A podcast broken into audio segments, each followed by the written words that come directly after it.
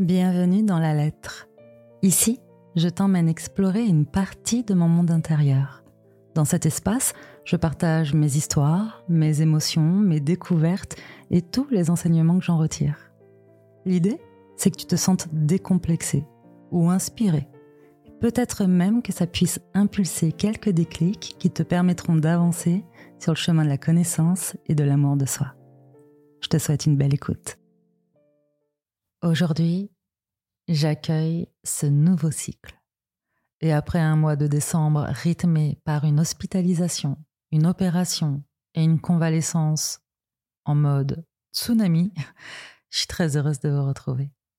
Cette période m'a rappelé, et je pense que je peux le mettre au présent d'ailleurs, qu'au milieu de l'obscurité, même lorsque l'épreuve semble insurmontable et que nous avançons à l'aveugle, il y a toujours une part de nous qui grandit, qui apprend, qui sait, une part de nous qui nous guide.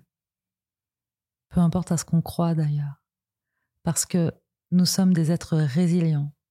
Et je crois vraiment en ce pouvoir de la résilience, surtout lorsqu'on accepte de voyager dans nos ombres, sans chercher à être fort à tout prix et à faire à tout prix. Vous savez, ces moments d'inconfort où on cherche tout de suite à passer à l'action pour fuir cette étape inconfortable pourtant si précieuse et qui demande du temps. Alors, j'ai vécu cette période de convalescence qui est loin d'être finie sans chercher la perfection. Et je vous le dis, pendant ce mois de décembre, j'ai ouvert les bras à la douleur, à la tristesse, au silence, au rien, parfois même au désespoir. Et pourtant, aujourd'hui, je me sens riche des enseignements que j'en retire c'est pas fini. J'aurai l'occasion, je pense, de vous en parler et de partager avec vous mon expérience parce que peu importe ce qu'on traverse, je trouve que ça rend toujours les choses plus riches de pouvoir ensuite transmettre ce qu'on a appris de ces expériences. Mais pas maintenant. Je sens que c'est trop tôt. Mon corps, mon esprit et mon âme intègrent et cicatrisent encore. Et j'ai envie de m'offrir ce temps pour cheminer à mon rythme sur le chemin de la guérison. Alors, après ce mois de rien, quand même, je sens maintenant qu'il est temps pour moi de me remettre en mouvement. Et pour m'accompagner dans ce processus, c'est sur ma discipline que je compte.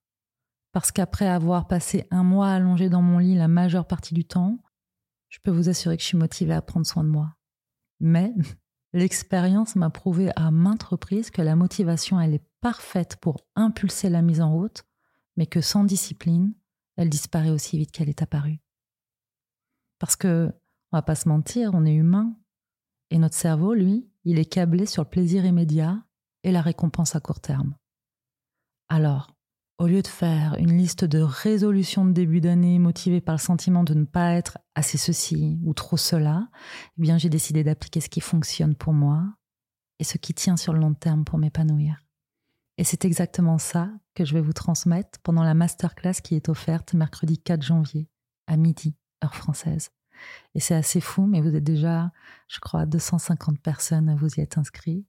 J'ai tellement hâte de vous y retrouver.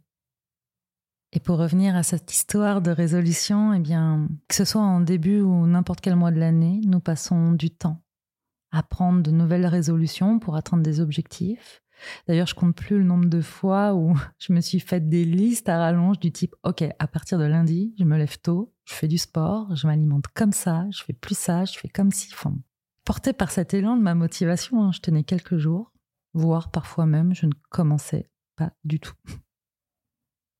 Je sais que hum, ce genre d'expérience qui peut paraître anodine finit surtout par nous faire perdre confiance en nous et en notre capacité à être et à faire. Alors depuis, les choses ont bien évolué, tant mieux. C'est pour ça que j'ai envie de vous transmettre tout ce qui me permet aujourd'hui de rester engagé vis-à-vis de moi-même et de faire une vraie différence dans mon quotidien. Et ça, dans tous les aspects de ma vie.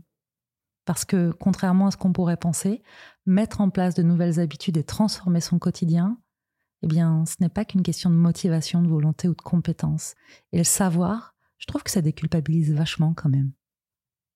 Ce sera aussi l'occasion de vous présenter le programme de transmission du mois de janvier.